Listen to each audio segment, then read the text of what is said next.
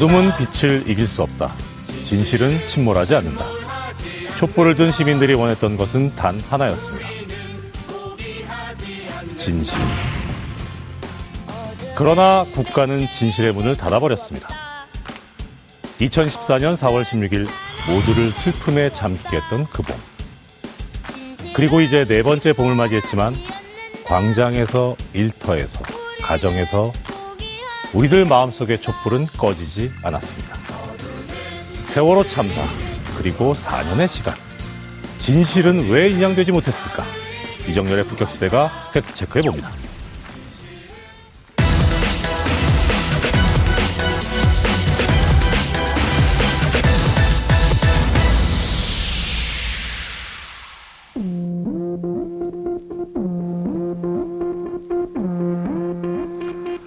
뉴스 너머의 진실을 찾습니다. 이정열의 품격시대. 오늘도 저와 함께 해주실 분들을 소개해드리겠습니다. 진실을 추적하시는 분이죠. 팩스체커 뉴스톱의 김준일 대표님 나오셨습니다. 안녕하십니까. 한 주 동안 잘 지내시고요. 예, 예. 네. 방송 이렇게 봤습니다. 그래서 되게 다들 잘 나오셨더라고요. 근데 제가 좀 인상적이었던 게 댓글을 봤는데 어느 분이 저보고 표인봉을 닮았다 그렇게 말씀하셔서 영광인 줄 아세요? 아, 그러니까요. 표인봉 씨한테 매우 네. 죄송한 제가 20년 만에 표인봉 이름을 들어서 그분도 연식이 좀 되셨구나. 표인봉을 다시 소환하는 거 보니까 그래서 네. 그랬습니다. 아, 예. 그 연예인으로 비교당하신 어, 김준일 대표님이셨고요. 다음에, 아, 언제나 날카롭게 독서를 날려주시는 우리의 이슈 체커 시사인의 고재열 기자님, 어서 오십시오. 네, 안녕하십니까. 예. 어, 지난주에 방송에 많은, 아, 응답이 있으셨을 것 같은데, 의상 덕분에. 네. 네. 그 응답의 결과로 머리를 좀 잘라봤습니다. 머리를, 머리카락이 아니라 머리를 자르시고, 무섭습니다. 머리카락을. 네. 자, 그리고 오늘 아, 법률 체커 자리에는 지금 현재 개인 일정 중이신 오지원 변호사님 대신에 오 변호사님께서 강력하게 추천하신 조수진 변호사님께서 자리하셨습니다. 어서 오십시오. 네, 반갑습니다. 안녕하십니까. 조순 변호사입니다. 오 변호사님께서 많은 당부 말씀을 남기셨다고요? 아, 예. 오늘 오 변호사 대신 나오게 돼서 굉장히 네. 많은 법률적 지원을 좀 받고 나왔습니다. 아, 그, 특별히 뭐, 저기, 자리를 넘보지 마라, 이런. 예. 아마 그 내심의 의사는 그런 의사가 있지 않겠나 했지만 네. 그런 의사 표시를 전달받지는 못했고요. 아, 시- 우리 조 변호사님께서 혹시 법률가시라 법률적 용어를 상당히 많이 쓰고 계시네요. 예. 오늘 뭐 그 세월호 특조위 활동을 했던 오 네. 변호사 대신 나온 만큼 오늘 제가 이제 오지원 변호사 아바타다 생각을 하고 아, 예, 네. 열심히 할 각오로 나왔습니다. 자, 오늘은 세월호 참사가 발생한 지 4년째 되는 날이죠. 2014년 4월 16일. 그날 이후에 세월호는 대한민국의 가장 아픈 이름이자 또 가장 부끄러운 역사가 되었습니다. 항상 세월호를 생각하면 막 우울하고 슬프고 또 화가 나고 그런데 예. 그 오늘 방송 시작하기에 앞서서 세 분은 이 세월호 하면 어떤 생각이 드시는지 아, 한 말씀 듣고 먼저 시작을 해보겠습니다. 김 대표님 어떠신지요? 예, 좀 개인적인 얘기를 하자면요. 네. 제 아내 생일이 4월 16일입니다. 헐. 예, 그래서 그 2014년 4월 16일 이후로 어, 생일 축하 파티를 안 하고 있어요. 그 도저히 이렇게 뭔가를 축하하고 초를 불고 이런 것을 그래서 아내랑 얘기를 한 거는 앞으로 이 진상규명이 완전하게 되면은 그때 이렇게 파티를 하자 파티가 됐든 뭐 이게 하자라고 이제 해서 굉장히 우울한 항상 이 세월호만 4월만 되면은 사- 세월호만 떠올리게 되는 이런 우울한 건데 당연히 국민으로서 우울할 수밖에 없고요. 그래서 진상 규명이 빨리 되고 좀 국민들도 힘을 얻을 수 있는 그런 세- 4월이 됐으면 좋겠습니다. 지금 우리가 세월호 자체를 인양하는 것도 힘들지 않았습니까? 그런데 세월호 사건의 진실을 인양하는 것도 그것만큼 어려울 것이다. 3년 걸리지 않았습니까?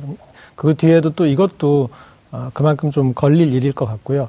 그리고 그 진실과 아, 그런 진상 규명을 하지 않으면 우리가 해난 사고에 대한 대처는 비슷할 것이다. 예. 세월호 사건 이후에도 북태평양에서도 큰 어, 어선 침몰이 있었고 또 스텔라 데이조 사건도 있었는데 그 뒤에 벌어지는 패턴도 보면 세월호 사건과 대동소이하거든요. 음. 그래서 우리가 어, 세월호 사건부터 제대로 매듭지어야 그 뒤에 다른 사고 사건도 예방할 수 있겠다 그렇게 생각합니다.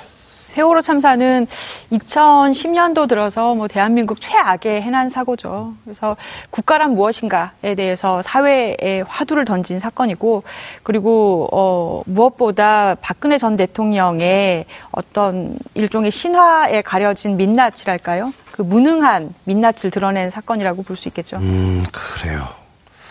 자, 뭐, 세 분께서 오늘 지금 방금 해주신 말씀이 아마 오늘 진행될 이야기의 결론을 미리 말씀해 주신 거 아닌가 싶은 생각이 들 정도로 함축적인 그 말씀들을 해 주셨습니다. 아, 하나하나 그러면 이제 아, 따져보면서 우리가 세월호 관련돼서는 도대체 잘못 알고 있는 것은 무엇이며 퍼져 있는 가짜뉴스는 무엇이고 그래서 진짜 뭐 세월호 사건 관련된 진상규명은 이 자리에서 못하더라도 예, 가짜 뉴스와 관련돼서 어, 있는 진실이 무엇인지 이제 앞으로 파보도록 하겠습니다. 자, 이게 나라냐. 뭐 촛불 집회 때도 많이 나왔던 이야기입니다.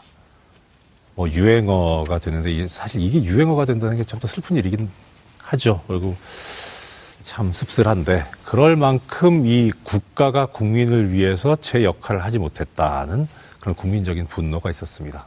그 중심에는 박근혜 전 대통령이 있었고요. 참사 이후에 이후에 그날 대통령의 일곱 시간에 관한 무수한 의혹이 제기가 됐었는데요. 아, 지난 3월 28일 날 검찰이 이 부분에 관해서 수사한 결과를 발표했습니다. 먼저 그 내용에 관해서 팩트를 좀 전달해 주시죠. 예. 그 3월 28일 검찰이 발표한 거는 과거 박근혜 정부 때 이제 청와대가 어떻게 대응을 했다. 그리고 이제 박근혜 대통령이 이거를 보- 몇 시에 보고를 받아서 어떻게 대응을 했다라는 그 내용들을 이제 재구성을 한 겁니다. 그래서 네. 일곱 시간 동안 도대체 뭘 했느냐라는 세간의 의혹에 대해서 청와대는 당시에 다- 답변을 했고 그것이 맞는지 아닌지를 검증을 한 것이고요. 네.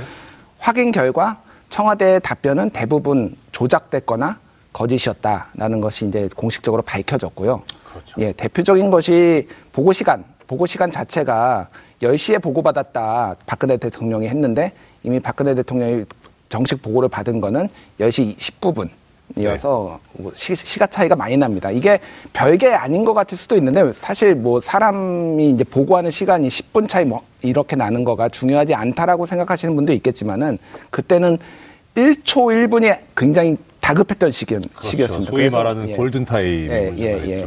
예. 그래서 10시 20분의 시간, 이게 좀 배경을 아셔야 되는데 10시 20분이 어떤 시간이었냐면은 네. 마지막 그 최후 구조된 박준혁 군이라고 있는데 그 박준혁 군이 구조된 시간이에요. 아. 예. 10시 20분, 이 정확하게 24분인가 그렇습니다. 네.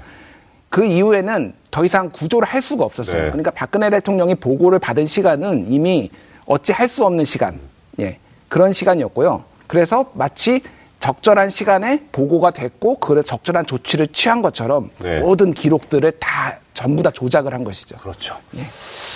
자, 이제 자세한 이런 이야기들 어떤 구체적으로 디테일한 이야기들을 이제 우리가 하나씩 하나씩 어, 이야기를 해보겠습니다만, 아, 제일 처음에 사실 뭐 분노라고 할까 허탈이라고 할까 그 지점은 그거였어요. 대통령이 참사가 벌어진 사실을 알고도 침실에서 나오지 않았다. 그게 사실 설마, 에이, 그래도. 근데 정말 아무것도 하지 않은 걸로 지금 밝혀졌거든요. 이런 검찰의 수사 결과에 대해서 우리 고 기자님 어떻게 보셨습니까? 아무것도 하지 않은 것, 네. 단지 그것 때문에 그 뒤에 그것을 감추고 어, 왜곡하기 위해서 너무나 많은 것이 벌어졌잖아요. 그리고 우리가 흔히 뭐 제왕적 대통령제라는 그런 표현이 요새 조금 쓰이고 있는데 어, 대통령제가 그렇게 하라고 한 적이 없어요. 그러니까 박근혜 전 대통령께서 제왕적 대통령직을 하신 거지 대왕 제왕적 대통령 짓을 하신 거지 아, 제도가 그렇지 않습니다. 그래서 우리가 박근혜 전 대통령을 벌할 수 있는 것도 대통령이 그런 일을 하면 안 된다라는 규칙이 있기 때문에 벌을 할 수 있는 것이고요. 네. 어, 판사 출신이시니까 잘 아시겠지만 부작이라는 어, 해야 부작위. 할 일을 하지 않았다라는 네, 것도 마땅히 해야 할 일을 하지 않은 것. 예, 네. 그런 그 제목인데 박근혜 전 대통령이 정확하게 여기에 해당되는 것이고요. 자, 박근혜 전 대통령의 이 당시 세월호 참사 당일날 7시간의 행적, 뭐 일부 이제 밝혀졌습니다만은 검찰의 수사 결과를 놓고 팩트체크를 해보니까 그동안 박근혜 전 대통령과 청와대가 내놓은 이 공식 입장과는 전혀 다르다. 예. 그런 지금 평가가 나오거든요. 설명을 해 주시죠, 대표님. 예, 크게 이제 네 가지 부분으로 보시면 알겠지만 네 가지 부분으로 나눌 수 있는데요. 네. 첫 번째는 최초 보고 시간입니다. 네. 예. 청와대 당시 박근혜 정부 청와대에서는 오전 10시에 그 서면으로 보고를 했다. 국가안보실에서 음. 이렇게 주장을 했고요. 네. 검찰 수사 결과 그, 그 골든 타임이라고 하죠. 구조를 마지막으로 할 수 있는 시간이 10시 17분이었는데 그 이후인 10시 19분에서 20분 사이에 관저에 상황 보고 일부가 도착을 했다라는 것이 검찰 수사 결과 밝혀졌습니다. 네네. 예. 두 번째는 대통령이 지시를 예. 몇 시에 했고 어떻게 몇 번을 했느냐에 대해서 어, 검증을 한 건데요. 네. 박근혜 대통령 그 정부 당시 청와대에서는 10시 15분에 김장수 그 안보실장 네. 청와대 국가안보실장한테 전화를 걸어서 인명 구조를 지시했다라는 주장을 했었습니다. 10시 15분이라고. 10시 15분이요. 예. 근데 아시다시피 보고가 안 됐습니다. 네. 사- 확인 결과 10시에는 보고가 아니고 10시 20분에 보고가 됐지 않습니까? 그래서 네. 이거는 사실이 아닌 걸로 밝혀졌고요. 다만 10시 22분에도 전화를 했다라고 네. 했는데 그거는 맞습니다. 그래서 네. 박근혜 대통령은 10시 15분과 10시 22분 두 번을 했다고 주장을 했지만은 사실은 10시 22분에 그 지시를 했고요. 사사시 뒤져서 모두 구조하도록 해라라는 지시를 한 것으로 이제 확인이 됐습니다. 그 10시 15분에 지시를 했다고 한 것이 꼭 필요했던 이유가 아까 말씀하셨던 대로 10시 17분이라는 게 그 걸려 있었기 때문이었던 거죠. 예, 골든 타임 전에 지시를 했고 네. 본인은 그러니까 면죄부를 받을, 받으려고 했던 거죠. 그러니까 네. 할 일을 다 했다라는 면죄부를 받기 위해서 그런 조작을 했던 것으로 이제 밝혀졌고요. 네, 그렇습니다. 예. 세 번째는 이제 비서실이 이제 보고를 했던 시간은인데요. 네. 아시다시피 관저에 계속 머물렀습니다. 보고를 대- 그러니까 박근혜 대통령은 그날 관저에 계속 머물렀고 이제 나중에 상황실로 이제 이동을 했죠. 네, 근데 이제 예. 대통령 당시에는 대통령 비서실에서 실시간으로 20분에서 30분 계속 줄기차게 보고를 했다. 시시각각으로 총 11번 11번의 서면 보고를 했다라는 주장을 했습니다. 네. 근데 검찰 수사 결과를 보면은요. 정호성 비서관이 이메일로 수신한 그 비서관 상황 보고를 취합을 해서 오후에 한 번, 저녁에 한 번. 그두 번만 한 것으로 나타났습니다. 그러니까 네. 비서관들의 잘못도 있지만은 관저에 머무르고 있기 때문에 이 사실 청와대가 구조가 제법 멀거든요. 그 근무하는 데와 관저가. 그래서 왔다 갔다 해야 되는 건데 정상적이라면 당연히 근무를 와서 해야 되는 건데 관저에 계속 머물고 있으니까 보고를 하기가 너무 어려운 거예요. 네 번째는 외부인 방문. 이제 네. 이게 또 여러 의혹이 있지 않았습니까? 뭐 이를테면 정윤회 씨가 뭐 마- 정윤회 씨를 만났다든지 이런 의혹들이 있어서 이제 확인을 했는데 당시 청와대 주장은 간호장교와 미용사 외에는 외부인의 출입이 없었다라고 주장을 했고요. 예. 근데 검찰 수사 결과 세월호 그 사고 당일 오후 2시 15분에 네. 그 최순실 씨, 최순실 씨가 들어왔던 것으로 확인이 됐습니다. 그래서 최순실 씨와 같이 회의를 했고요. 예. 그래서 어떻게 할 것인가 회의를 한 뒤에 상황 머리를 올리고요. 그다음에 이제 미용사를 불러서 머리를 매만지고 그다음에 네. 이제 어, 상황실로 갔던 것으로 파악이 됐습니다. 뭐 최순실 씨가 들어온 거는 외부인이 들어온 건 아니잖아요. 그동안의 행태를 뭐 보면. 상황이라고 뭐 네. 그렇게 알려져 있을 정도로 사실은 뭐 국정을 좌지우지한 것으로 밝혀졌기 때문에 네. 참 슬픈 일입니다. 국- 그렇죠. 국정이 이렇게 농단이 된 것이 자, 그런데요. 이 박근혜 전 대통령의 이 지금 오전 10시 전 상황.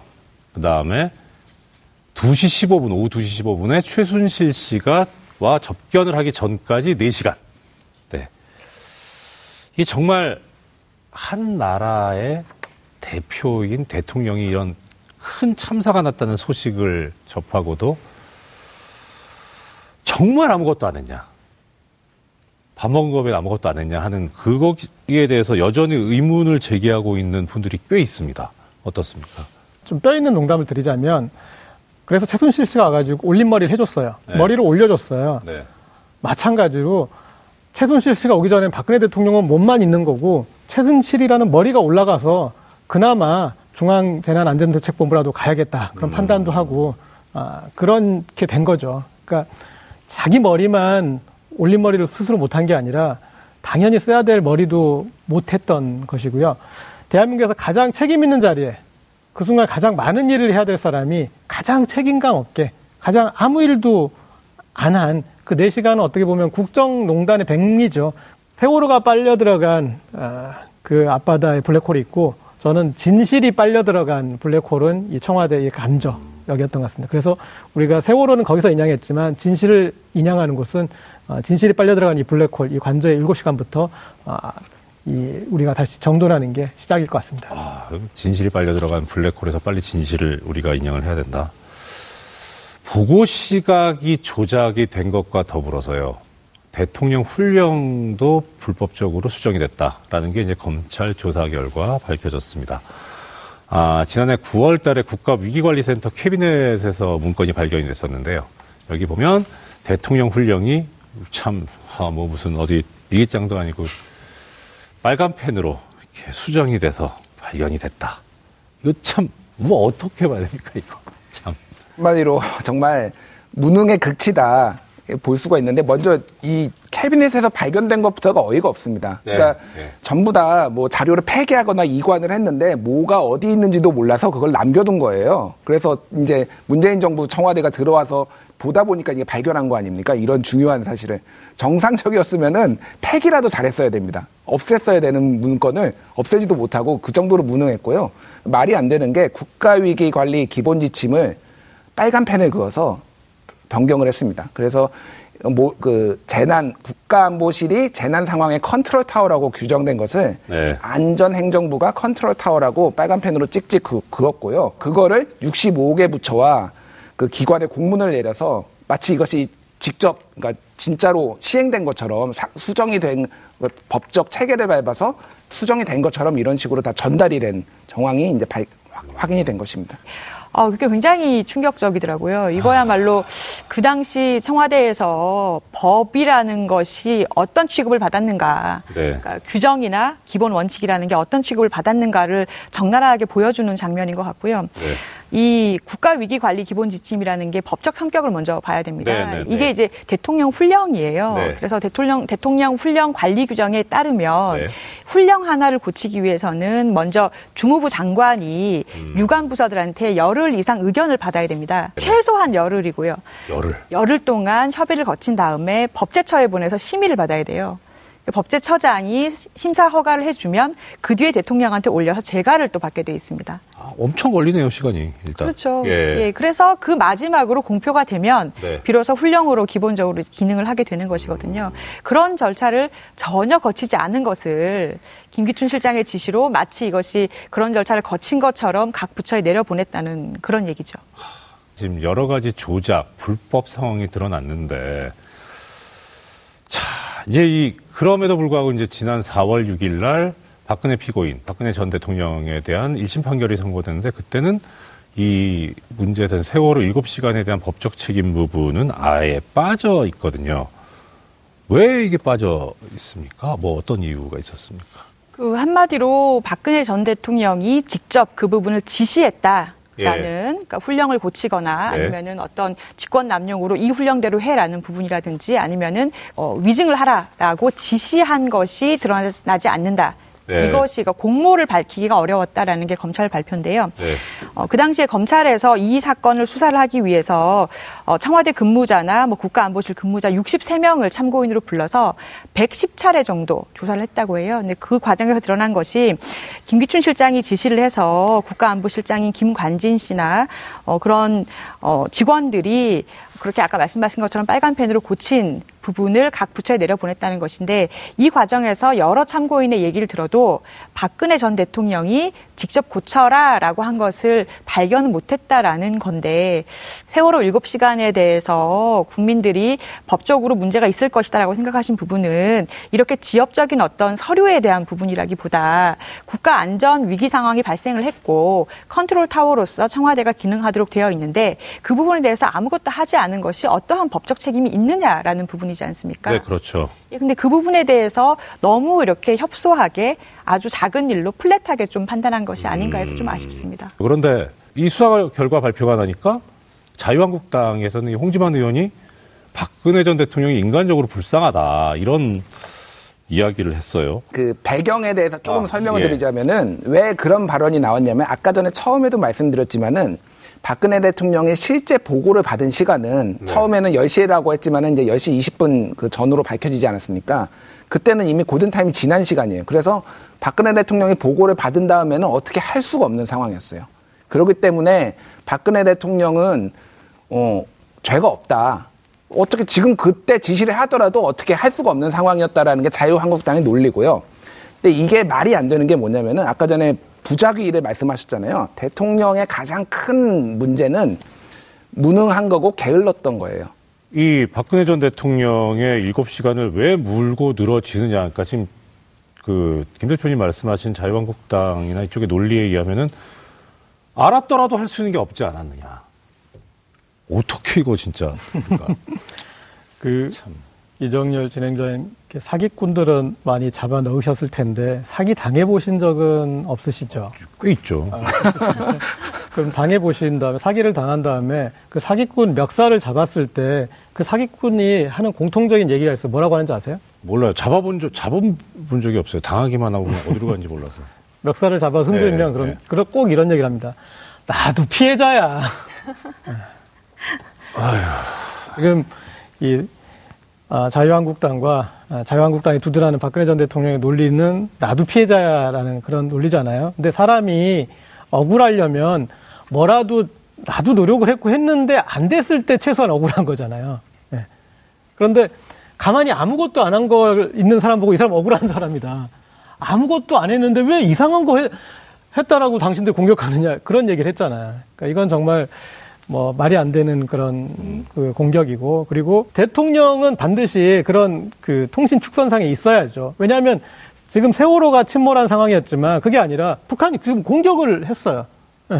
김정은이 뭐 핵단추를 눌렀던 아니면 미사일을 쐈던 그런 상황이에요. 근데 대통령은 통신 축선상에 없어요. 그러니까 상황을 바꿔보면 이게 얼마나 아, 무책임하고 아, 무능하고 그거 자체로 해명이 안 되는 거예요. 대통령이 일과 시간에 그것도 연결이 안 된다라는 게 어, 그거는 해명이 안 되는 일이죠. 만 4년이라는 세월이 흘렀지만은 사실 결국 이제 전적으로 보면 진상규명이 이루어지지 않은 거 아니냐. 그래서 어떻게 보면은 이 지금 세월호 참사는 아직까지 끝난 게 아니고 현재 진행형이 아닌가 싶습니다. 그리고 많은 유가족들께서 이제 아직도 저, 저 이야기하고 계신 게 그거죠. 어, 진실을 인양해야 되고 그리고 절대 끝나지 않았다. 먼저 이 세월호 참사 이 사건 진상이 어디까지 규명되어 왔는지 한번 진행 상황에 대해서 우리 팩트를 좀 알아보고 싶습니다. 예. 지난해 11월 24일 국회 본회의에서 네. 사회적 참사 진상 규명 및 안전사회 건설 등을 위한 특별법이 통과가 됐습니다. 네. 그래서 이에 따라서 이제 그 사회적 참사 특별조사위원회인데 이게 이제 소- 소위 말하는 세월이 특조위 2기가 이제 출범을 했고요. 그래서 이제 세월호 특조위가 1기가 굉장히 그 의욕차게 출범을 했지만은 정부와 해양수산부의 고- 아, 조직적인 방해로 많은 성과를 내지 못하고 이제 그 종료가 되지 않았습니까? 그렇죠. 심지어는 이제 법에 규정된 기한도 못 채우고 종료가 돼서 네. 지금 남아 있는 의혹들 이 이제 검찰 수사로 7시간의 행적은 어느 정도 밝혀졌고 이제 왜 도대체 배가 침몰했는지 그거에 대해서 좀 더 이제 그, 그런 부분이나 뭐 다른 의- 해, 해소되지 않은 의혹에 대해서 집중적으로 지금 조사를 벌이고 있습니다. 그렇죠. 참 지금도 기억에 생생합니다만 이제 지금 세월호 특조위 2기가 출범을 할 아, 상황에 와 있는데 1기에 대해서 그렇게 딴지를 걸고 방해를 하고 하면서 심지어는 뭐 세금 도둑이다 이런 막말까지 진짜 했었거든요. 그리고 정해진 조사 기간도 제대로 채우지 못하고 허무하게 끝나 버렸는데 처음에 2014년 11월에 세월호 특별법이 제정이 되면서 되면서 특별법에 따라서 세월호 특조위가 조직이 됐었잖아요. 사실 이게 시작부터도 순조롭 지 않았지 않습니까? 예, 그 세월호 특조위가 2014년 4월에 이제 세월호 참사가 생기고 네. 국회 본회의에서 2014년 11월에 세월호의 진성, 진상 규명을 위해서 특조위를 만들 수 있는 특별법이 통과가 됩니다. 그래서 2015년 1월 새해를 새해부터 해서 특조위 활동 기간이 시작이 되는데요. 네. 이 정작 특조위는 활동이 원래 법적으로는 올해 5월 3일까지 해서 1년 6개월 동안 할 수 있도록 되어 있었는데 10개월밖에 활동을 못 했습니다. 어, 예. 그 저기 그럼 이 부분 왜 그거밖에 못 했느냐? 한번 따져봅시다. 그러니까 실제 정말 세금 도둑이었느냐? 근데 이런 얘기가 있습니다. 세금 도둑은 세금을 갖다가 정말 진짜 뭐 탕진하고 허투루 쓴다는 그런 뜻이 들어가 있는 거잖아요. 근데 오히려 실제로는 진상조사 활동에 필요한 예산도 배정을 받지 못했다. 맞습니다. 그러니까 이게 예산안이 그러니까 그 특조위가 시작한 거는 2015년 1월 1일부터예요. 예. 그런데 특조위가 활동을 하려면 돈이 있어야 되는 거 아니겠습니까? 그렇죠. 근데 그 예. 예산을 국무회의에서 통과시켜 준, 즉 주머니에서 꺼내서 가져가라라고 준 게 어, 2015년 8월이 돼서야 통과를 시켜줬다는 거예요. 그래서 한 8개월 정도를 별정직 공무원들이 이 출근을 아예 못한 거죠. 그래서 활동 기간을 8개월을 날리게 된 겁니다. 뭐 이거를 구체적으로 뭐라 그럴까 이렇게 지시하거나 뭐 이렇게 배후가 있을 거 아닙니까? 뭐 관련된 무슨 뭐 발언이라든가 그런 거는 따로 뭐 이렇게 밝혀진 건 없습니까? 어, 이번에 올해 예. 3월 14일 날 불과 얼마 전입니다. 예. 동부지법에서 네. 김영석 전 해수부 장관과 윤학배 전 차관의 그 세월호 특조위 활동 방해 혐의, 직권 네네네. 남용 네. 혐의에 대해서 네. 재판이 있었지 않습니까? 네네네. 거기서 검찰이 굉장히 충격적인 발언을 했어요. 어, 수사를 해보니 예. 어, 저- 조윤선 전 수석이 그 해수부에다가 특조위 예산이 너무 많다. 삭감을 하라. 이 특조위 예산과 조직이 방대하다. 어, 이런 취지로 발언을 해서 정부가 통제 가능하도록 하라라는 지시를 내렸다는 거예요. 어, 그래서 예. 이제 검찰에서 판단을 하기로는 이런 네. 조윤석 전 수석의 지시에 따라서 그 김영석 장관이나 윤학배 차관이 특조위 예산 중에서 진상규명 분야는 거의 그 결과 그 방해 활동을 폈고 그 결과 진상규명 부분에서는 거의 90% 정도가 예산이 90%요? 예 삭감이 됐다 이렇게 지금 10%만 검찰이- 남겼다는 겁니까? 예 그렇습니다 판단을 하고 있다고 합니다. 박근혜 대통령이 무능하고 아무것도 안 한 거를 덮었어야 됩니다. 그래서 활동을 못하게 했고요. 그래서 이 특조위에서 대통령의 7시간을 조사하겠다고 하니까 당시 여당 자유한국당 당시 새누리당 네. 그 추천 의원들이 이제 특조위에서 총 사퇴를 했습니다. 그래서 못하게 이거는 받아들일 수 없다라는 일이 있었고요. 그리고 2016년 6월 30일에 해수부에서 활동 기간이 이제 그 특조위 활동 기간이 종료됐다고 조사 활동을 못하게 하고요. 검찰이나 해경 등에서도 조사에 협조할 수 없다. 이 왜냐하면 이제 조사를 하려면은 어느 정도 수- 수사권이나 조사권이 네, 그렇죠. 있어야 되는데 예, 그거는 예. 관계기관 관계기관의 협조를 받아야 될 거 아니면 독자적인 뭐그 수사권이 권한이 있는 없었죠. 권한이 없으니까요. 예. 근데 이제 아무도 이제 도와주지 않, 못하겠다 하고 더 놀라운 것은 정보과 직원, 해경의 정보과 직원이 100명 정도가 이 투입이 됩니다. 그래서 도대체 무슨 일을 하고 있는지, 그러니까 민간인 사찰이나 마찬가지예요, 일종의. 그래서 여기에서 정부나 청와대에 불리한 내용이 지금 나오고 있는 건 아닌지 이런 것들을 사찰을 한 정황까지 포착이 됐습니다. 야, 그건 그런 사찰을 하고 이- 그런 게 세금 도둑 아니에요? 그거야말로 진정한 세금 도둑이죠. 나 이거. 이게 말씀 들어보면 이제 진상 규명이 아직까지 되지 않고 있는 제대로 되지 않고 있는 이유는 결국 박근혜 정부 이 기간 동안에 국가가 나서서 돕지도 않았고 방해해 버렸다. 아예 그냥 아니 그냥 뭐 은폐, 조작 이렇게 봐도 결론을 내도 되는 정도 아니겠습니까? 시청자 여러분들이 알아듣기 쉽게 일기 특조위를 설명드리면 네. 요새 드라마나 영화에 보면은 나오는 어떤 그 내러티브의 이제 가장 축 중에 하나가 알고 보니까 이 경찰청장이 그 악의 축이었어. 혹은 뭐 CIA 국장이 악의 축이었어. 그런 것들이 많이 나오는데 우리나라 현실에 비하면 여기도 상상력이 부족한 거죠. 대통령이 그 축이었을 줄 또 누가 알았겠습니까? 그래서 뭐 우리가 흔히 뭐 누가 안티야 안티야 그러는데 대한민국 코에 대통령이 안티였다라는 게 이제 증명된 것이고 우리가 그 거짓말에 대해서 그런 말을 흔히 합니다. 그러니까 한 사람을 여러 번 속일 수도 있고 여러 사람을 한 번 속일 수도 있지만 여러 사람을 여러 번 속일 수 없다는 말 하잖아요. 근데 여러 사람이 뭉쳐서 여러 번 거짓말을 했어요, 지금. 아, 그 거짓말을 밝혀내는 과정이니까 쉽지는 않겠지만 아, 다 밝혀내서 대한민국을 다시 이제 정상 항로로 어, 데려오려면은 밝히는 작업들이 잘 이루어져야 될 것 같습니다. 네. 많은 국민들께서도 그렇지만은 이 세월호 유가족 분들 의 생각이 이게 모든 것을 원점에서 다 재조사해야 되지 않느냐. 그러니까 특조위 일기가 갖고 있던 한계를 보완해서 출범을 했는데 이 특조위 2기가요. 그럼 1기하고 2기 이게 어떻게 달라지게 되는 건지 뭐 법적인 부분도 그렇고 뭐 여러 가지 측면에서 조 변호사님께서 좀 설명을 해주셨으면 좋겠습니다. 예, 그 세월호 특조위의 정확한 법적인 명칭은 사회적 참사 특별위원회입니다. 어, 사회적 참사라는 제목에서 알 수 있듯이 세월호 참사뿐만 아니라 살균제 가습기 참사가 아, 예. 또 우리 예. 사회에 있었지 않습니까? 그래서 이제 세월호 부분도 진상 조사를 하고 네네. 그 가습기 살균제 부분도 진상 조사를 하는 것인데요. 네네. 그 가장 주목할 수 있는 부분은 이 2기 특조위의 권한 강화 부분이에요. 아, 네. 아이고 좋은 소식이네요. 네. 예, 예. 크게 두 가지로 나눌 수가 있는데 네. 특검 관련한 부분 그리고 네네. 두 번째로 동행 명령을 거부했을 때 처벌 부분이에요. 음. 특검이 이제 가장 주목할 만한 부분인데요.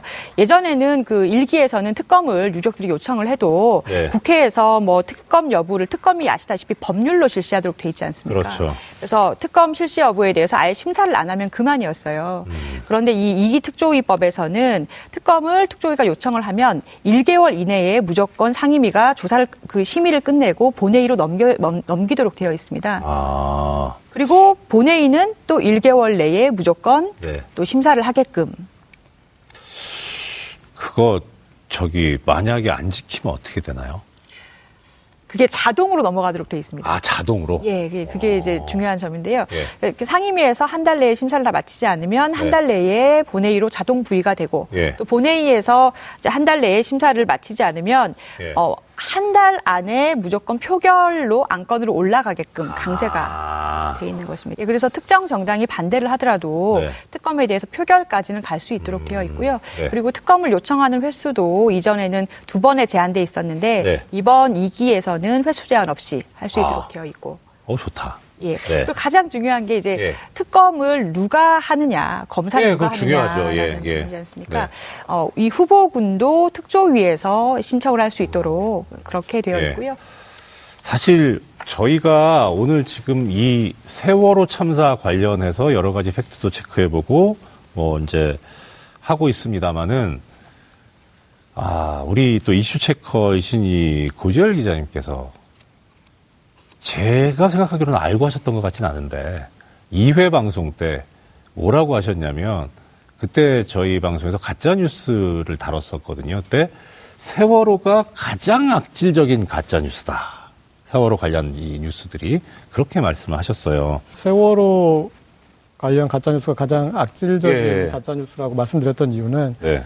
가장 책임이 큰 사람들이 또 가장 힘이 있는 사람들이 자신들의 책임과 잘못을 회피하기 위해서 가장 약하고 그리고 가장 큰 피해를 입은 특히 어, 유족들을 대상으로 해서 가짜 뉴스를 만들어내서 유포시켰고 네. 그 가짜 뉴스가 상당히 어떤 사람들의 악마적 본성을 건드리는 거잖아요. 저 그렇죠. 어, 유족들이 아주 보상 로또를 맞았다, 뭐 10억 얼마를 받고 뭐 그런 식으로 해서 아, 그들을 이렇게 이제 좀 비하하는 그런 내용인데 아, 이런 의도된 가짜 뉴스로 이 세월호 가짜 뉴스는 또 특징이 한 프레임을 만들어내요. 가짜 프레임을 만들어내는 거죠.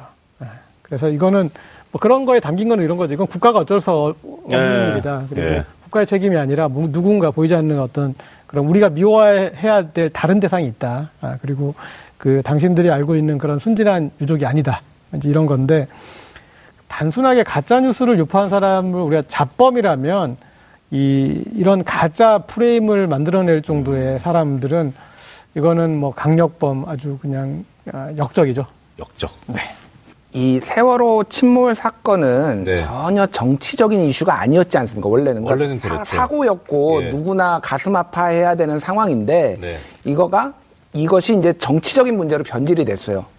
왜냐하면은 박근혜 대통령을 공격하고 있다. 네. 이걸로 그래서 박근혜 대통령이 또 그런 프레임을 정부가 만들었고요. 그래서 이게 마치 뭐 보수와 진보의 싸움이라든지 박근혜를 찬성하는 사람과 반대하는 사람이라든지 이런 식의 구도가 되면서 네. 굉장히 악의적인 정치적인 이제 그런 것들이 나옵니다. 네. 가짜 뉴스가 루머나 가짜 뉴스가 나오는데 대표적인 게 전교조가 기획을 했다 이것을 에?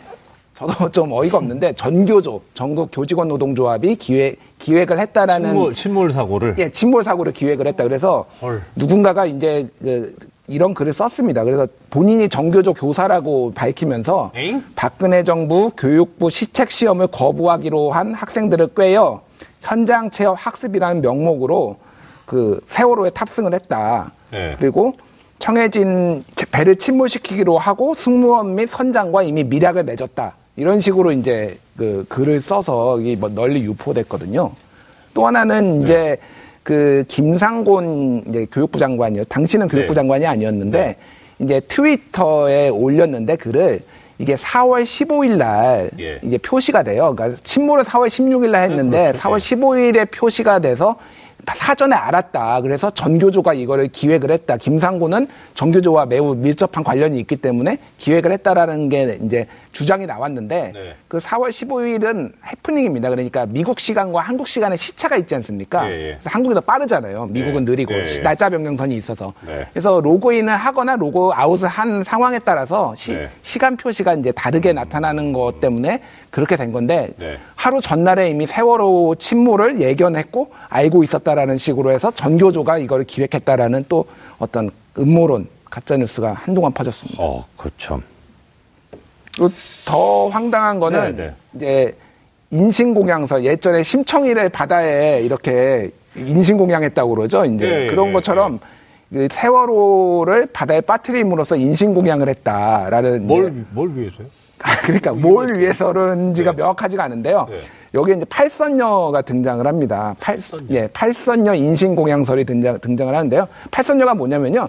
최순실 씨와 가까이 지냈던 재벌가 부, 그 여, 여자 부인들 이런 여덟 명의 이름이 나왔어요. 예. 뭐, 뭐 회장이라든지 재벌 회장 이런 분들이 정기적으로 모임을 갖고 이, 있었다. 근데 아. 이- 근데 그래도 이해가 안 갑니다. 왜 인신공양을 했는지는. 근데 팔선녀가 이거를 기획을 해서 인신공양을 했다. 고의로 침몰시켰다라는 썰, 그러니까 설들이 한동안 또 유포가 됐었습니다. 이게 사람의 생명이 다른 목적에 의해서 수단으로 이용된다는 것 자체가 참 뭐 있어서는 안 되는 일인데 또 그것이 어떠한 뭐 음모론적인 거긴 하지만 근거로 이렇게 나오는 게 어우 좀 섬찟하네요 진짜 이게 이제 사건이 참사가 벌어진 지 이제 만 4년이 되는데 됐는데 실제 이제 인양된 건 3년, 참사 3년이 지나고 세월호가 인양이 됐습니다. 그리고 이제 뭐 어떻든 참 여러 가지 그 기술과 능력을 가지고 과학적 조사를 통해서 진상 규명을 하려고 하는데 이게 또 이렇게 만만치도 않고 좀 늦어지니까 침몰 원인에 관련해서 여러 가지 또 이제 음모론이라고 할까요? 뭐 하여튼 좀 이건 가짜 아니야? 뭐 이런 이야기들이 또 있었던 것 같거든요. 뭐 어떤 것들이 있었습니까? 그러니까 뭐 음모론이 꼭 나쁜 것만은 아닙니다. 왜냐하면은 제한된 정보가 있을 때 항상 음모론이 피어쳐지는 거는 정보가 공개 투명하게 공개되지 않았을 때 이제 해석 해석을 하면서 나오는 거거든요. 그래서 네. 이런 해석들의 시도 침몰 원인을 밝히려는 어떤 설명들에 대해서 뭐 비난을 하거나 그러려는 건 아니고요. 이제 외부 충돌설이 있었습니다.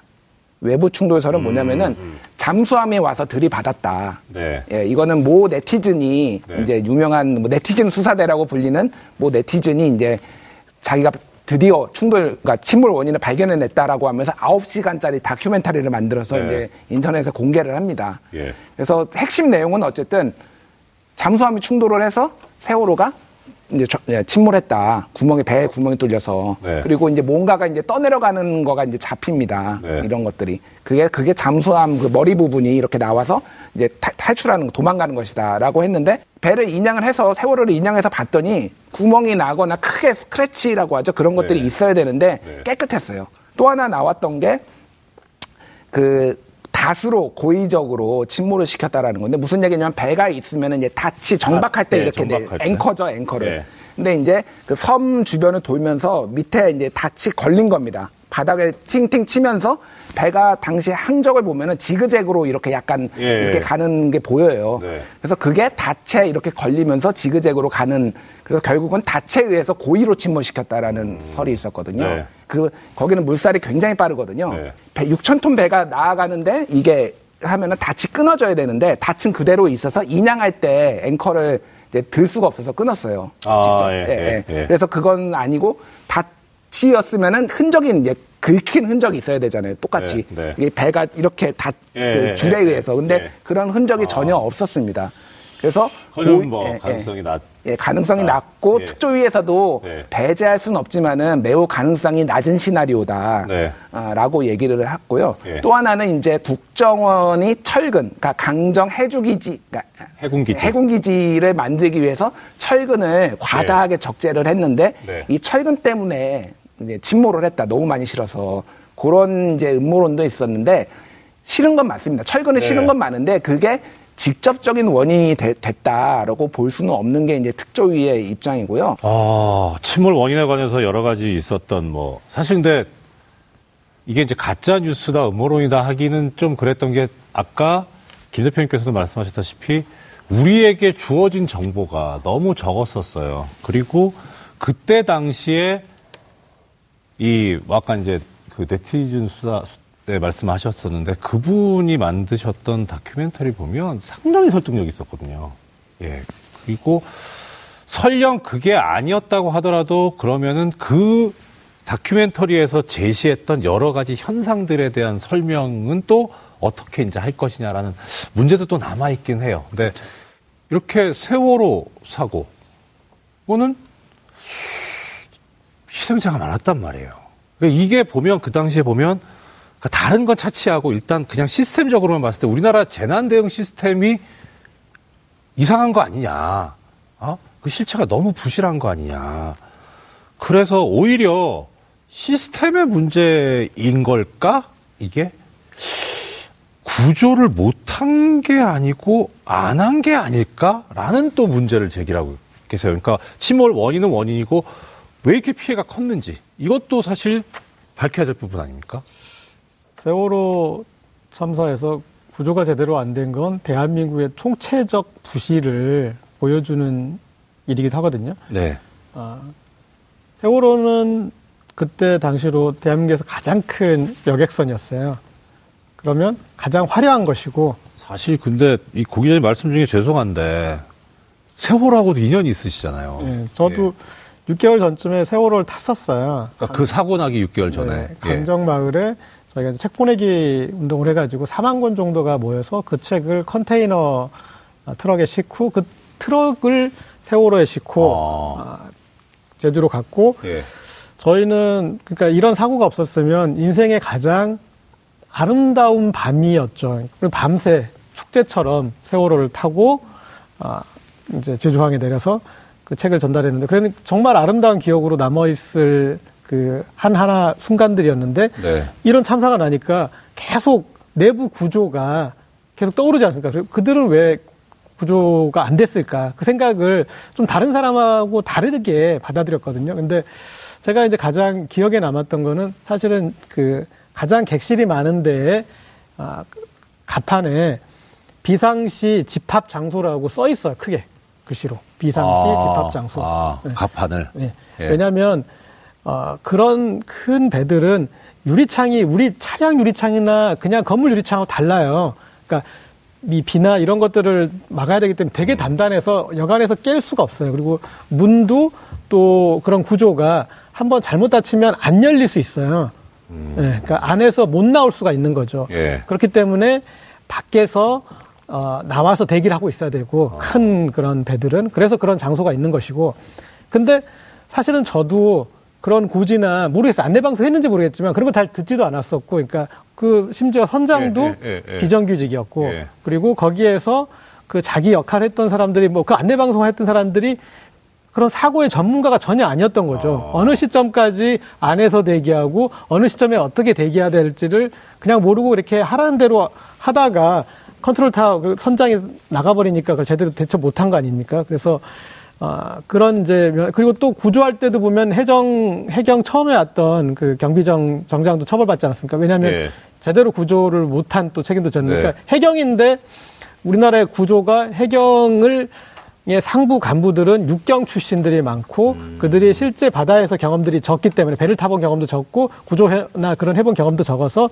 현장 지휘 능력도 떨어지고 모든 것들이 어, 이들이 구조를 제대로 될 수 없게 예, 만들어 그리고 그 당시에도 현장 구조가 각박 그렇게 각박한 상황에서도 청와대에서는 뭐 영상 없느냐 보고 똑바로 하라는 네, 거 보고 네. 가지고 얘기를 했잖아요. 네. 그러니까 그런 상황 좀 그런 대한민국이 우왕좌왕하는 사이에 아, 그 피해를 고스란히 아이들이 본 거죠.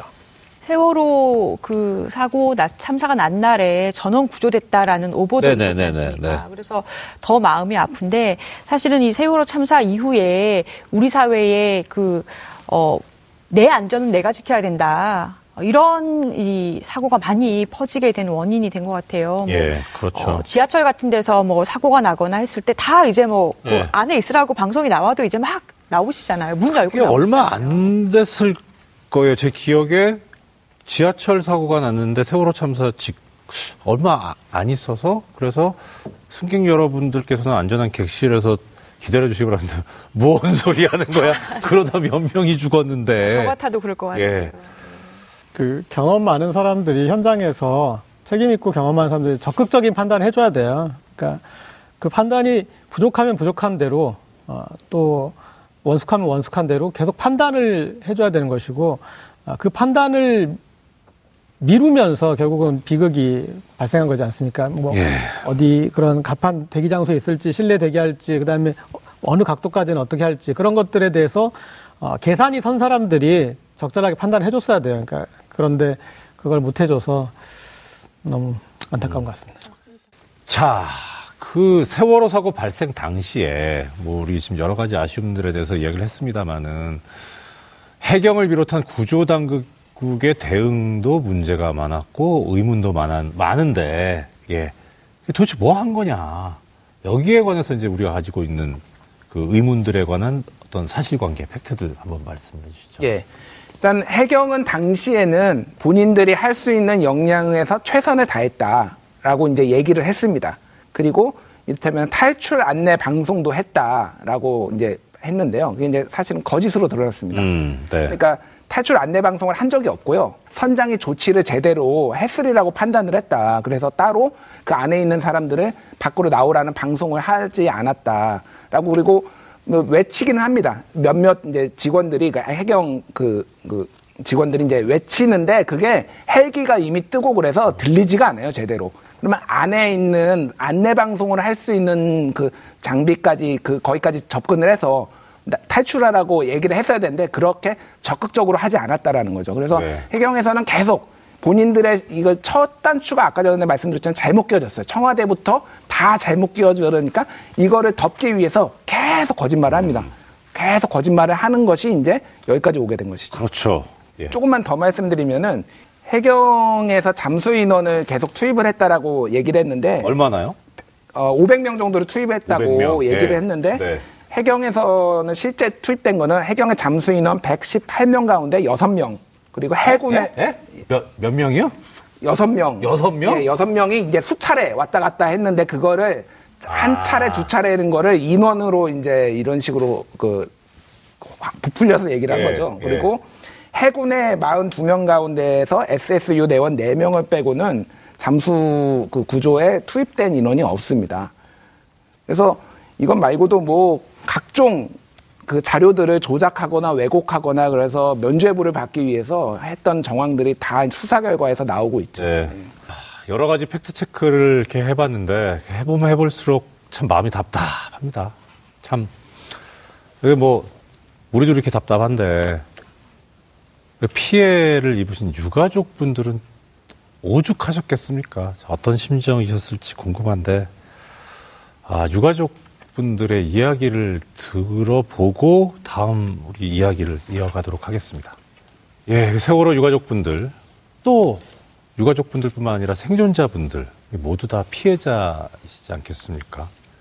이 피해자분들이신데 여러 가지 수많은 이야기 속에서 진짜 보호를 받아야 될 피해자분들이 오히려 2차 피해죠. 2차 뭐 피해를 넘어서 3차, 4차 정말 엄청나게 이렇게 그 가해를 당하고 계시는데 특히 이제 이 세월호 특별법과 관련해 가지고 진짜 가짜 뉴스들이 많았다고 알고 있거든요. 뭐 어떤 이야기들이 있었는지 먼저 소개를 해 주시죠. 예, 일단 배경을 좀 설명드릴게요. 네. 이런 가짜 뉴스가 나오게 된 배경을.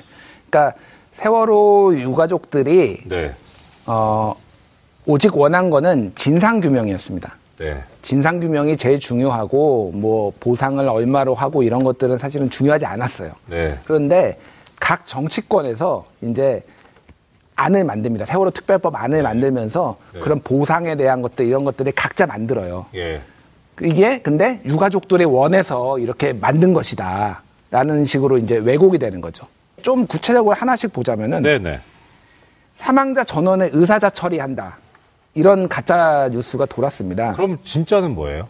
근거가 없습니다, 일단. 의사자 아예 처리, 아니다. 의사자 처리를 안 합니다. 예, 예. 아, 예, 예. 의사자 처리를 안 하고요. 네. 다만 이거는 새정치 민주연합 안에 그런 내용이 있었습니다. 아, 그래요? 예, 예, 예. 예. 그런 내용이 있, 었습니다만 그거는 새정치 민주연합 안은 이제 통과가 안 됐고요. 안 됐고. 추후에 이제, 이제 다른 안이 이제 통과가 됐는데 네. 그 당시에 있었던 것이 마치 진짜인 것처럼 음. 이제 왜곡이 된 거죠. 그리고 공무원 시험에 가산점을 준다. 예, 이것도 아닙니다. 사실이 아니고요. 아니고. 예. 그 안에도 없었습니까? 아예 그- 없었습니다. 아예. 12개 법안을 찾아봤는데요. 네. 아예 그 가산점 주는 내용은 아예 없었습니다. 어. 단원고 피해 학생 전원에게 대입 특례 전형 및 수업료 경감 뭐 이런 내용이 있는데요. 네. 팩트를 말씀드리면 정원회 입학 이 이제 통과가 됐고요. 특례 입학은 아닙니다. 그러니까 음. 네. 정원회라는 것은 한마디로 경쟁을 하는 건 아니고 네. 누군가를 떨어뜨려서 한 명을 더 넣는 건 아니고 정원회로 특별히 이제 국가 유공자나 아니면은 이런 피해자들한테 이제 주는 혜택 예. 중에 하나고요. 그래서 뭐 누군가 피해를 손해를 보는 그런 건 아닌데 그 세월호 가족 유가족들 때문에 우리 애가 대학에 떨어져 네. 우리 애가 경쟁에 예. 밀려 이런 식의 프레임을 만들라고 예, 예. 이제 왜곡된 가짜 뉴스고요. 네. 그뭐뭐 주기적으로 정신적 필요를 평생 지원한다. 라고 했는데 정신적 치료를 평생 지원한다. 예, 평, 평생은 아니고 시- 시- 실제적으로 그 외상후 스트레스 자- 증후군이 있지 않습니까? 이런 큰 사고를 겪으면은. 그래서 심리 지원이 2020년 3월에 끝납니다. 이거를 마치 평생 무제한 이런 식으로 이제 해서 이것도 세금 도둑이다라는 네. 프레임으로 엮으려고 또 이런 내용들이 들어간 거죠. 네, 네. 일부 언론에서 나온 얘기예요. 세월호 희생 관련 희생자분들 가족분들께서 거액의 보상금을 받는다. 이런 왜곡 보도도 있었지 않습니까? 그건 어떻습니까? 예, 일단 그 액수 금액을 굉장히 이제 부풀려서 얘기한 게 있고요. 네. 그러니까 8억 원에서 뭐 11억 원을 위자료를 받는다라는 네. 식으로 이제 언론 보도에서 자, 그 굉장히 자극적으로 썼습니다. 예. 근데 이제 이게 어떤 내용이냐면은 보험사에서 지급하는 돈도 있고요. 네네. 왜냐면 사람 이제 보험에 가입했으면은 사망자에게 지급을 해야 될 거 아닙니까? 네. 그런 것들이 다 포함된 액수고 해수부가 최초에 발표한 내용은 네. 단원고 학생에게는 4억 2천만 원, 네. 그리고 교사에게는 7억 6천만 원 정도를 보상을 한- 하는 건데 이거를 이제 다른 금액까지 다 그 포함을 해서 이제 부풀린 게 있는데 이게 더 웃긴 거는 자료를 배포한 다음에 언론에 이제 요청을 합니다. 그래서 이런 내용들 추가로 금액 받은 것들을 기사에 반영해 달라고 아. 이거 의도가 보이는 거죠. 남의 돈 가지고 생색을 낸 거네요. 그렇죠. 남의 보험사 돈 돈인데 네. 이것도 마치 정부에서 나오는 것처럼 생색을 낸 거네요. 그것을 다시 언론이 받아서 예. 마치 세월호 유족들이 보상금 로또를 맞은 것처럼 아, 그렇게 이제 이 뉘앙스를 몰아가고 보수 단체들은 그걸 또 그렇게 공격을 해대고 아, 그래서 아, 어떤 혐오를 부추기고 그런 식으로 뭐 2차 가해, 3차 가해, 뭐 20차 가해, 30차 가해가 가해지는 건데 어, 일본의 원폭 피해 마을을 그린 저녁뜸의 거리라는 만화가 있어요. 거기에 어떤 대목이 나오냐면 그 마을에 아이들이 이제 이런 똑같은 그 딜레마에 빠진 거죠. 그러니까 자기들의 목소리를 내는 거는 계속 외면되고 있고 우리를 도와주고 우리 함께하는 사람들도 같이 이상해지고 있는 그 느낌이 드는 거예요. 네, 네, 네. 그래서 그 느낌을 어떻게 표현하냐면 사람들은 그냥 우리가 조용히 죽어줬으면 하면 바라는 것 같아.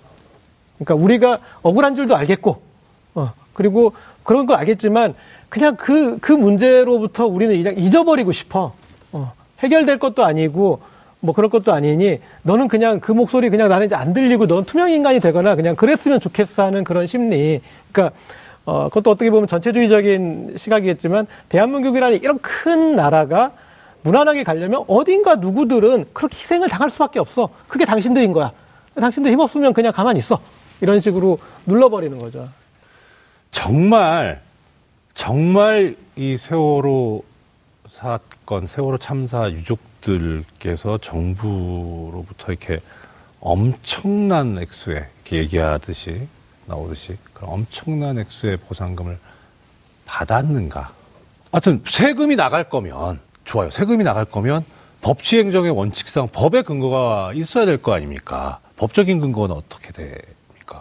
보상금에 관한. 2015년 1월에 네. 세월호 피해 지원법을 따로 네. 국회에서 예. 만듭니다. 네. 그래서 그 법에 근거해서 배상금이 지급이 되는 것이고요. 네네. 그리고 아까 어, 고재열 기자님 말씀하신 것처럼 그 돈에 관련돼서 계속해서 악플이 달리면서 마치 네. 이제 뭐 어, 돈을 받기 위해서 뭐 무엇인가를 한 것처럼 비난하는 어, 그런 댓글들이 많았는데 네. 사실 저는 그게 우리 사회의 수준을 어, 보여주는 일면이었다고 생각을 해요. 예. 왜냐하면 지금 세월호 피해 지원법에 보면 어, 이 지금 이렇게 피해를 당한 부분에 대해서 배상을 받는 것은 일반적인 국민의 권리거든요. 원래 그렇죠. 그 예. 법에서는 6조에서 어떤 근거로 국가가 배상을 하느냐 하면 국가배상법에 근거한다라고 네. 아예 명시를 하고 있습니다. 예, 예. 국가배상법이라는 것은 바로 공무원이 불법 행위를 해서 그렇죠. 국민에게 신체나 안전 관련해서 손해를 끼쳤을 때 예를 네. 들어서 도로를 잘못 만들어서 지나가다가 발이 빠져서 뭐 다리가 부러졌다. 아니면은 뭐 이렇게 공공기관에서 공사를 하는데 그 현장 안전 관리를 잘못했다. 이런 경우에 공무원의 불법 행위가 있을 때 배상을 하는 법이 국가 배상법이지 그렇죠. 않습니까? 근데 세월호 피해 지원법에서는 국가 배상법에 근거해서 배상을 한다라고 아예 명시를 해서 네. 2015년 1월에 이미 국가가 불법 행위를 해서 어, 이 피해자들에게 손해를 끼쳤다라는 점에 대해서 법에 명시해서 인정을 했다는 것이죠. 네, 네, 네. 이 세월호 보상금이라는 것은 어, 국가의 잘못으로 인해서 국민이 안전을 침해당한 국민이 국가의 불법 행위로부터 배상을 받는다 이런 관점으로 접근을 해야 맞는 것 같습니다. 그러면요, 여기에서 제가 반론을 하나 제기해 보겠습니다. 제가 생각하는 건 아니에요. 예. 저는 추워도 이런 생각을 해본 적이 없습니다.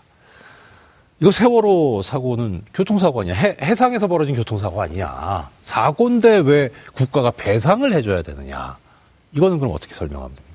그 법에 의하면 네네네. 어, 재난을 두 가지로 나누고 있습니다. 네. 그뭐 태풍이라든지 뭐 이런 식의 자연 재난이 아, 있고요. 예, 예. 또 하나가 법에서 사회 재난이라는 것을 아. 규정을 하고 있습니다. 사회 재난. 예, 그래서 어, 재난 및 안전관리 기본법에 의하면 네. 이러한 사회 재난이 발생을 했을 때 국가가 해야 되는 의무가 규정이 돼 있는데요. 예, 예. 그 의무가 그런 그 컨트롤 타워를 만들고 관리를 하고 예. 현장을 통솔하고 이러한 내용이 쭉 규정이 되어 있습니다. 네. 그런데 바로 이왕에 있는 기왕에 있었던 국가의 그러한 사회 재난에서의 해야 될 의무 그것을 하지 않았다. 네. 그렇기 때문에 이것은 일반 사고와는 다르다는 거죠. 음, 당당한 권리입니다. 갖고 계신 권리입니다. 이 피해자 유가족 분들께서. 그런데 그럼 이제 이런 하나의 또 뭐 딴지랄까 어, 태클이 있을 수 있어요. 당당한 권리고 정당한 권리라고 쳐도 그래도 액수가 너무 많은 거 아니냐? 아, 과도한 거 아니냐? 그럼 이제 액수를 한번 체크를 해봅시다. 따져봅시다. 어떻습니까, 액수는? 예, 일단 비슷한 시기에 벌어진 네. 사회 재난하고 비교를 해봐서 그 유족들이 어떤 그 얼마나 돈을 받고 어떤 대접을 받았는지를 비교해 보면 알 수 있겠죠. 네네네, 그 그럼요. 세월호 사고 전후로 이제 일어났던 일이 네.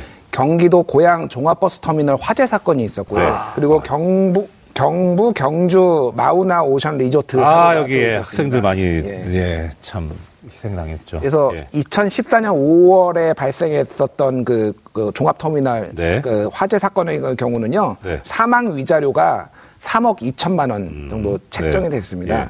그 2014년 2월에 벌어진 그 마우나 오션 리조트 사고는 네. 어, 사망 위자료가 3억 원. 네. 그리고 여기에서도 일실 수익과 보험금은 또 별도로 네, 책정이 그러니까요. 됐고요. 그래서 어쨌든 세월호 어, 유가족들이 받는 돈이 네. 뭐 다른 사고와 비교해서 과도하게 많다 이렇게 예. 그렇죠. 볼 근거는 전혀 없고요. 오히려 약간 오히려 낮은 거 아니냐라는 그 지적도 나오고 있습니다. 아. 그래서 이런 규모나 재난의 규모나 이런 것들을 봤을 때는 더 잘해줘야 되는데 좀 아- 이게 과- 제대로 보상을 못 해줬다라는 지적이 나올 정도로 예, 이거는 다른 그 금액이 뭐 많, 많은 거는 아니다라고 볼 수 있겠습니다. 후, 참, 이 유가족, 그러니까 피해 당사자 유가족분들도 계신데 또 하나. 당시 사고 현장이에요. 많은 분들이 계셨었어요. 국가가 나서 좀 빨리빨리 해줘야 되는데 그게 지금 제대로 원활하게 안 되니까 그걸 보다 못해서 민간 잠수사들께서 들어가셨잖아요. 근데 이분들도 상당히 이제 고생도 하셨고 피해를 보셨단 말이에요.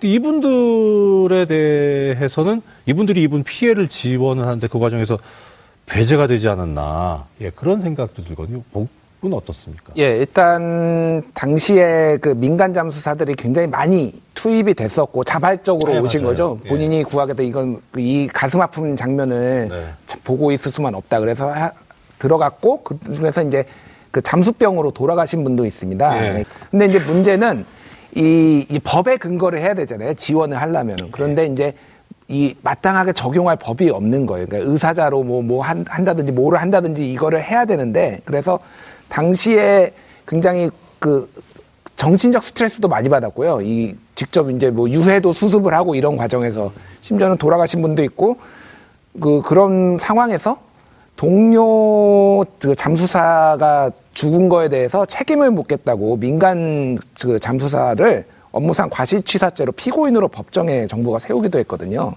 정부가 오히려 좀 적극적으로 장려를 하고 지원을 해줘야에도 불구하고 그런 것들을 가로막는 그런 행태를 많이 보였습니다. 참 보면 역사가 반복되는 것이냐 아니냐에 관해서 여러 가지 논쟁이 있습니다만은 이런 거 보면 예전에 임진왜란 때 초반에 뭐 이순신 장군이 나중에 나오시긴 하지만 초반에 관군이 진짜 박살이 나잖아요. 그래서 의병들이 나오는데 나중에 의병장들이 영모죄로 처벌당하죠. 비슷한 거 아닌가 싶은 생각이 들어요. 김 대표님께서 법이 없어가지고 마땅한 지원이 좀 어렵지 않았느냐. 그 혹시 법이 나중에 만들어지진 않았나요? 어떻게 됐나요? 그 예전에 처음에 만들어진 아까 네. 말씀드린 그 세월호 피해 지원법의 경우에는 네. 직접적인 피해자, 예, 그러니까 예, 그 예, 배에 예. 승선하셨다가 네. 돌아가신 분, 그리고 네. 이제 어 피해를 상해를 입으신 분, 그리고 네. 이제 어그 배에 타셨던 분들, 그리고 네, 그 가족 예. 이렇게만 이제 피해자의 범위에 넣었었어요. 네, 그래서. 문제가 있었고요. 근데 사실은 이제 그 현장에서 국가가 부재한 가운데 어, 그 시민 영웅들이 헌신을 했지 않습니까? 그래서 사실은 이게 어, 영화였으면 멋있는 아주 스토리로 해서 모두가 이제 뭐 해피하게 끝났겠지만 사실은 굉장히 힘든 일을 어, 공권력이 해야 될 일을 어, 시민들께서 하시면서 많은 이제 상처와 굉장히 많은 또 생업에서 헌신을 하셨단 말이에요. 그래서 어, 4.16 연대에서는 피해자 범위를 넓혀서 간접 피해까지 즉 국가가 부재하고 국가가 자신의 의무를 다하지 않아서 생긴 피해자까지를 이제 피해자 범위에 넣자라는 운동을 계속 해왔고요. 그래서 그 과정에서 고 김관홍 잠수사가 네. 같이 하셔서 이제 그 2월에 국회 통과가 됐습니다. 그러니까 아? 기존에 예 아. 세월호 피해 지원법이 일부 예. 개정이 돼서 네. 어, 간접적인 피해자 즉 어, 그, 이 시신을 구조하거나 아니면 사람들을 구조하거나 수습하는 과정에서 피해를 입은 어업인까지 잠수사 분들까지 보상을 할 수 있는 그런 내용으로 개정안이 마련이 됐어요. 그래서 그 법을 그 김관홍법이다. 이렇게 해서 지금 개정안이 통과는 됐습니다. 자, 지난 4년 동안, 4년 동안 세월호 가족분들, 예, 뭐 생존자분들도 마찬가지입니다. 유가족분들께서 들으셨던 말씀이 이겁니다. 세금 도둑, 예.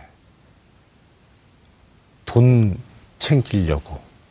야, 이제 그만해라. 지겹다, 야. 세월호 참사를 통해서 우리 스스로가 얼마나 다른 사람의 고통에 무감각한가.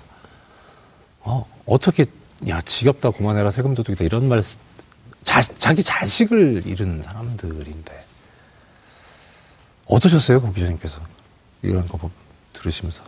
저는 음, 진짜 세금 도둑을 잡아야 된다고 생각합니다. 네. 세금 도둑은 따로 있었다. 우리가 준 세금으로 그 많은 월급 받고 그 높은 위치에 있으면서 어, 세월호 사건을 은폐하고 그리고 유족들을 공격했던 그들이 진짜 세금 도둑이고 큰 도둑이기 때문에 세금 도둑을 반드시 잡아야 된다. 세월호 그 사건을 은폐하고 유가족을 공격하기 위해서 했던 진짜 세금 도둑들의 그 행위는 우리 국민들이 밝혀야 된다. 그건 유족이 억울한 만큼 국민이 억울한 부분이고 아, 나도 세월호 유족처럼 저런 식으로 국가 폭력에 이건 국가 폭력이에요. 폭력. 국가 폭력에 대한 진실을 밝히는 것은 유족에게 세월호 진실을 밝히는 것만큼 우리에게 국가 폭력 진실을 밝히는 진짜 세금 도둑 잡는 거는 우리 숙제다. 네. 그렇게 생각합니다. 그래요. 이 참 뭐 시작할 때도 말씀드렸는데 이 세월호 참사를 겪으면서 국가에 대한 불신 또 기성세에 대한 불신 어른에 대한 어, 불신 뭐 국가가 나를 지켜주지 않는다 뭐, 각자 도생 뭐 이런 말도 나오고 절망 불안 예 어 이거 이게 어떻게 해야 되지 이제 하는 그런 게 사실 세금 내서 하는 게 나를 좀 지켜줘라. 아, 나 생업에 바쁘니까 이렇게 불안하지 않고 위험하지 않게 자의 절망감, 불안감 이건 어떻게 이제 봐야 됩니까 우리가? 예, 그 우스갯소리로 이런 얘기가 있었습니다. 정부가 하라는 거에 반대로만 하면 된다. 예, 이를테면은 주식을 지금 사라라고 하면 예. 팔면 되고요. 예. 예. 그동안 정부가 하란 대로 잘 따라온 사람들이 피해를 보는 나, 그 국가였어요. 대한민국은. 대표적인 게 이를테면은 이 세월호 아닙니까? 가만히 있으라 했다가 예. 착한 사람들은 그 불신한 사람들은 그나마 탈출을 했고요.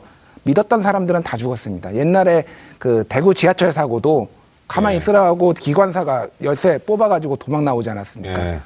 그래서 어떤 신뢰, 국가의 신뢰가 무너진 이, 이 현 상황에서 가장 중요한 거는 국가가 신뢰를 주는 국가로 나라로 정부로 다시 태어나야 된다. 그거는 국가도 노력해야 되고 시민사회도 다 같이 노력해야 되죠. 또 하나의 대원칙 하나는 국가를 위해 국민이 존재하는 게 아니라 국민을 위해 국가가 존재하는 것이다.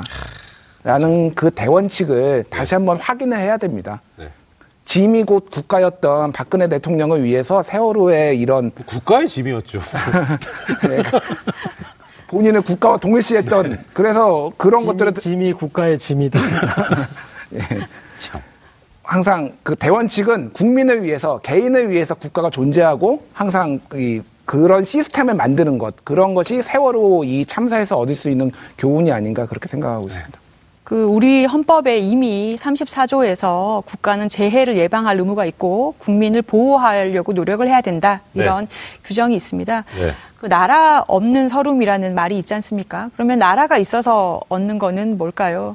그러니까 사실은 국가가 이 공동체를 꾸려나감에 있어서 이 세금을 가지고 경찰력이나 국방력이나 안전에 대한 여러 가지 시스템을 구축하는 건 굉장히 당연한 일이었는데 이제 우리 사회에서 그러한 부분에서의 국가 책임에 대해서 어 이게 계속 깊이 있게 생각해 보는 그런 기회가 없었던 것 같아요. 네, 그런데 네. 이 세월호 참사를 통해서 어 계속 그 헌법 관련해서도 얘기가 되고 있고 이번에 10차 헌법 개정 논의가 네, 되고 네, 있지 네. 않습니까? 네, 이번 네. 지방선거 때 같이 하자라는 논의가 있는데 거기서 그 생명권 국민들은 아, 사람은 국민과 외국인을 포함해서 대한민국에 사는 사람은 생명에 대한 권리가 있고 네. 또 안전하게 살 권리가 있다라는 생명권과 안전권을 넣자라는 논의가 지금 진행이 되고 있고요. 네.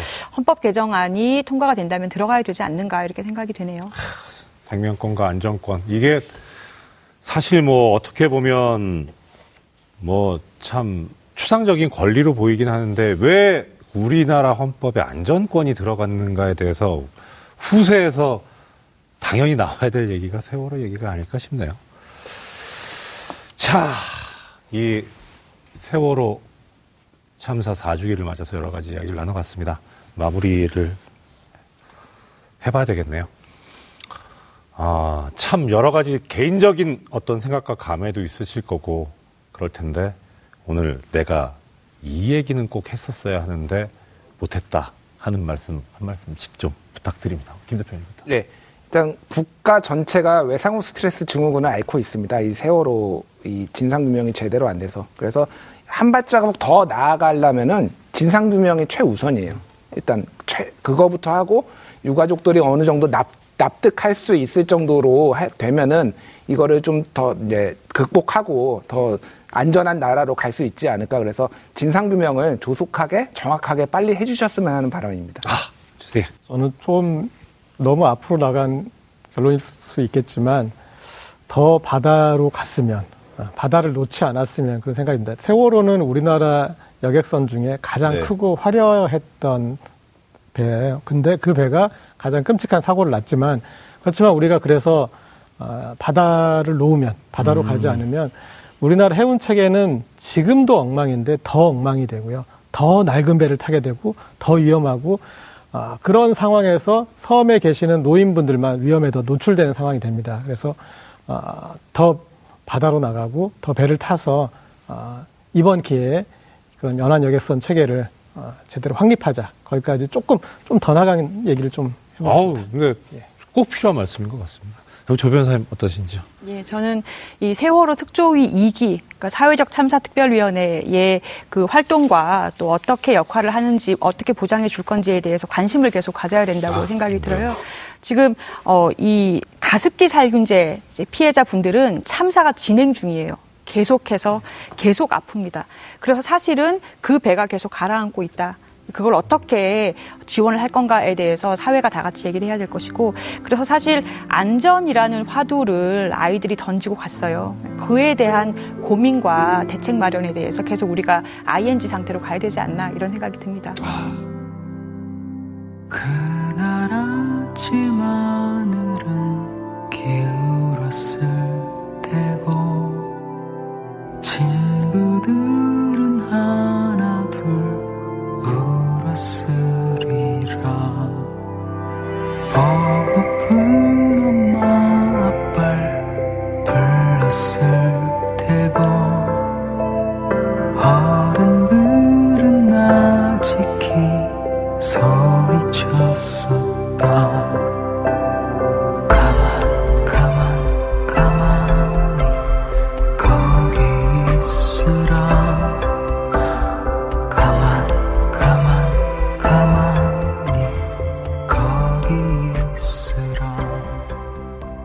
2014년 4월 16일 10시 17분 세월호에서 마지막 메시지입니다.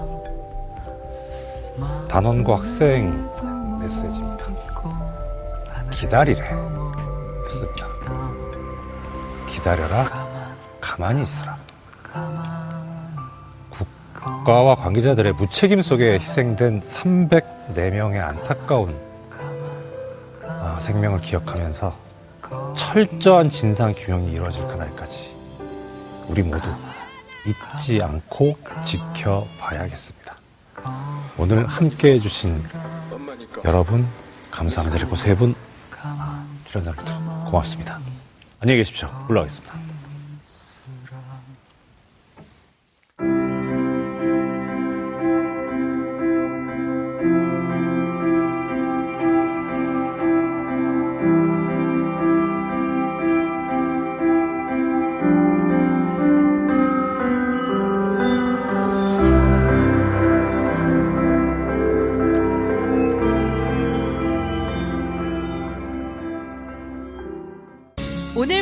좋았나요? 방송에 대한 응원 이렇게 표현해 주세요.